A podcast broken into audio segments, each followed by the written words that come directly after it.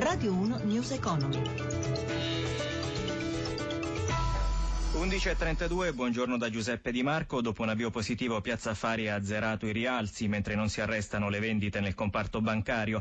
Per gli aggiornamenti ora ci colleghiamo con Milano dove c'è Paolo Gila. Buongiorno da Milano, restano ampiamente positive le principali piazze europee sulla scia delle chiusure in progresso delle asiatiche con Londra, Parigi e Francoforte che avanzano di circa due punti percentuali. Si azzera invece il guadagno di Piazza Affari col Fuzimiba più 0,06%, ondata ondata di vendite ancora sui titoli del comparto bancario, alcuni dei quali sono sospesi per eccesso di ribasso. È il caso di Monte dei Paschi che segna un prezzo teorico con un calo di oltre l'11%. Giù anche Unicredit di quasi 6 punti, Male Carige meno 10, Popolare di Milano meno 3, Popolare Emilia Romagna meno 6%, insieme a Banco Popolare meno 8 sono i sei istituti di credito a cui la Banca Centrale Europea ha inviato richieste di chiarimenti movimenti sui prestiti incagliati. L'euro è stabile contro dollaro a 1,0870. Da Milano per il GR1 Paolo Gila.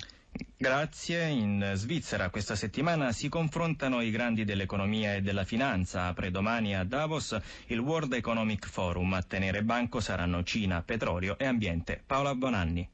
Rallentamento della Cina che mette a rischio la ripresa dell'economia mondiale, crollo del prezzo del petrolio e dei mercati, sfida dell'ambiente e su tutto il peso degli attacchi terroristici a livello mondiale. Saranno questi i temi che gli ambasciatori mondiali di economia e finanza si troveranno ad affrontare a Davos da mercoledì a sabato per la tradizionale riunione annuale del World Economic Forum sulle Alpi svizzere. 2500 manager e politici si confronteranno seguendo il filo conduttore dell'incontro di quest'anno che riguarda i cambiamenti cambiamenti tecnologici. E non è un caso che a Davos saranno presenti anche i top manager dei big dell'economia digitale, come Uber e la cinese Alibaba, oltre ai colossi storici Google e Facebook. Tanto spazio sarà dedicato al rallentamento della Cina e della discesa del prezzo del greggio. In Europa è in corso un testa a testa tra i paesi del nord e quelli del sud, Italia e Francia in primis, per concedere lo status di economia di mercato a Pechino. Un abbattimento dei dazi che non piace nemmeno agli Stati Uniti e già si parla per l'Europa di un prossimo rallentamento del PIL del 2%.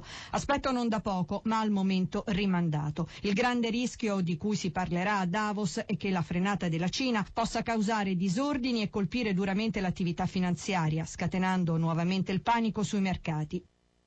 Le piccole e medie imprese che partecipano al rinnovo di 11 contratti nazionali rischiano di essere schiacciate dalle esigenze della grande industria, sostiene Confapi, la Confederazione Nazionale delle Piccole e Medie Aziende. Gessomina Testa ne ha parlato con il presidente Maurizio Casasco. La Confapi è favorevole alla semplificazione dei contratti, ma altrettanto favorevole alla specificità dei contratti, così come la rappresentanza. Occorre conoscere i problemi della piccola e media industria e quindi l'aspetto dimensionale è fondamentale. Quali sono nello specifico le proposte di Confapi per sostenere le piccole e medie imprese? Fino ad oggi nessun governo ha mai preso in considerazione né nel rapporto contrattuale con la parte sindacale l'aspetto dimensionale delle aziende. L'IRES progressiva al pari dell'IRPEF e così altri aspetti come quello dell'IRAP o anche l'aspetto dei contratti. Il permesso di un'industria di 15 eh, dipendenti non deve essere deciso dal lavoratore ma deve essere concordato. Una grande industria può permetterselo, una piccola industria di 15 dipendenti se quattro persone stanno a casa e lo decidono solamente loro chiudi i battenti. Questo non l'ha mai considerato nessuno.